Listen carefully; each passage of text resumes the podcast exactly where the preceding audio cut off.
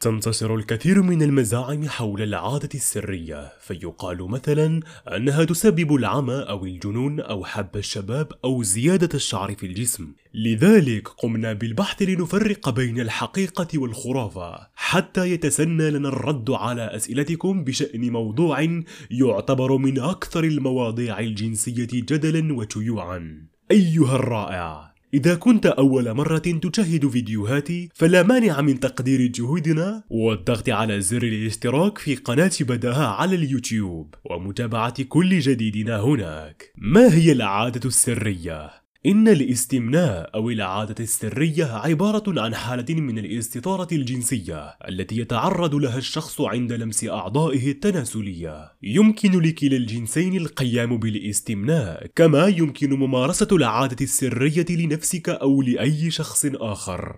بماذا تساعد العادة السرية؟ بصرف النظر عن المتعة التي تمنحها العادة السرية للشخص فهي تساعد في الأمور التالية. معرفة ما تفضله وما لا تفضله في الجنس. يمكن للرجال استخدام الاستمناء ليتعلموا كيفية السيطرة على هزات الجماع. تساعد العادة السرية النساء على معرفة كيفية الوصول لهزة الجماع. يمكن للأزواج ممارسة الاستمناء معا وقد يجدون أن ذلك جميل في علاقتهم، وهناك أشخاص آخرون لا يفضلون ذلك ولكن هو في النهاية قرار شخصي. أضرار العادة السرية.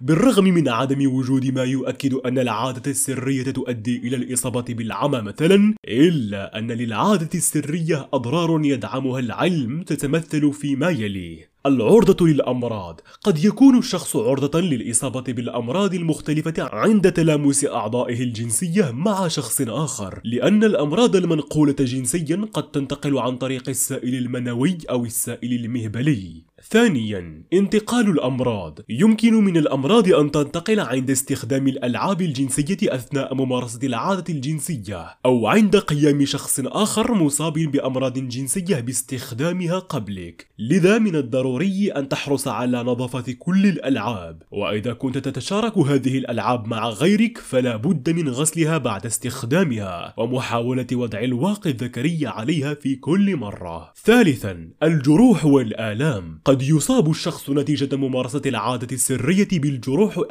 بالجروح أو الوجع أو الكدمات. وذلك إن تم الاستمناء بأداة حادة أو باستخدام شيء صلب قد يصيبك بالضرر. رابعا خطر كسر القضيب. الرجال يشعرون بالقلق أحيانا حول إمكانية كسر القضيب ولكن هذا أمر نادر الحدوث ويحدث فقط في حالة القبض على القضيب بعنف من قبل شخص آخر. خامسا الممارسة أكثر من اللازم. إن قمت بممارسة العادة السرية أكثر من اللازم فقد يؤدي هذا إلى ظهور تقرحات على أعضائك الجنسية أو تورم في القضيب تنتج عن تزايد التساؤل في الأنسجة وهذا التورم لا يختفي في غضون يوم أو اثنين.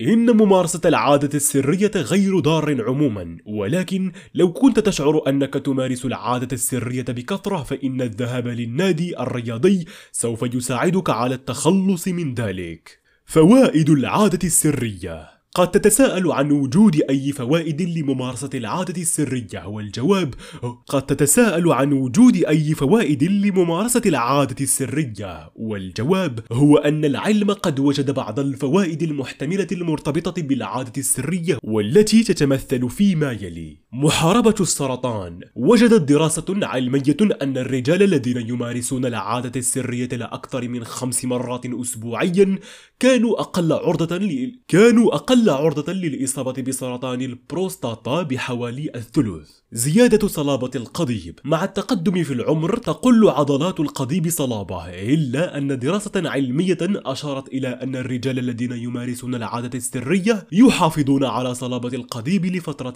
أطول. تعزيز صحة الجهاز المناعي. يمكن أن تعزز العادة جهازك المناعي عن طريق إفراز هرمونات معينة عند الوصول لهزة الجماع والتي تقوم بدورها بتعزيز صحة وعمل الجهاز المناعي. تحسين الصحة النفسية. سواء كان الشخص ذكرا أم أنثى فالوصول إلى هزة الجماع وإفراز الهرمونات يزيد من مستوى السعادة ويعزز من الصحة النفسية. هل تؤثر العادة السرية على الحيوانات المنوية؟ لا تؤثر العادة السرية على قدرة الرجل في إنتاج الحيوانات المنوية، فلن يستنفذ الرجل أبدا حيواناته المنوية، حيث أنها تنتج بشكل مستمر، وبعد القذف للمرة الأولى قد يستغرق الأمر بعد الوقت لكي يتمكن من القذف مرة أخرى، وهذا أمر طبيعي، ولا يعني أنه يعاني من مشكلة في حيواناته المنوية. ما هو القذف؟ إن كنت تسمع هذه الكلمة ولا تعرف معناها فإن القذف هو خروج السائل المنوي من القضيب عند الرجل أي عندما يكون الرجل في هزة الجماع يكون في العادة 5 ميلي من السائل. ولكن قد يخرج أكثر عندما لا يكون الرجل قد قذف منذ فترة طويلة. يمكن للمرأة أيضا أن تنزل السائل ولكن بشكل أقل شيوعا مقارنة بالرجل. كانت هذه هي حلقتنا اليوم.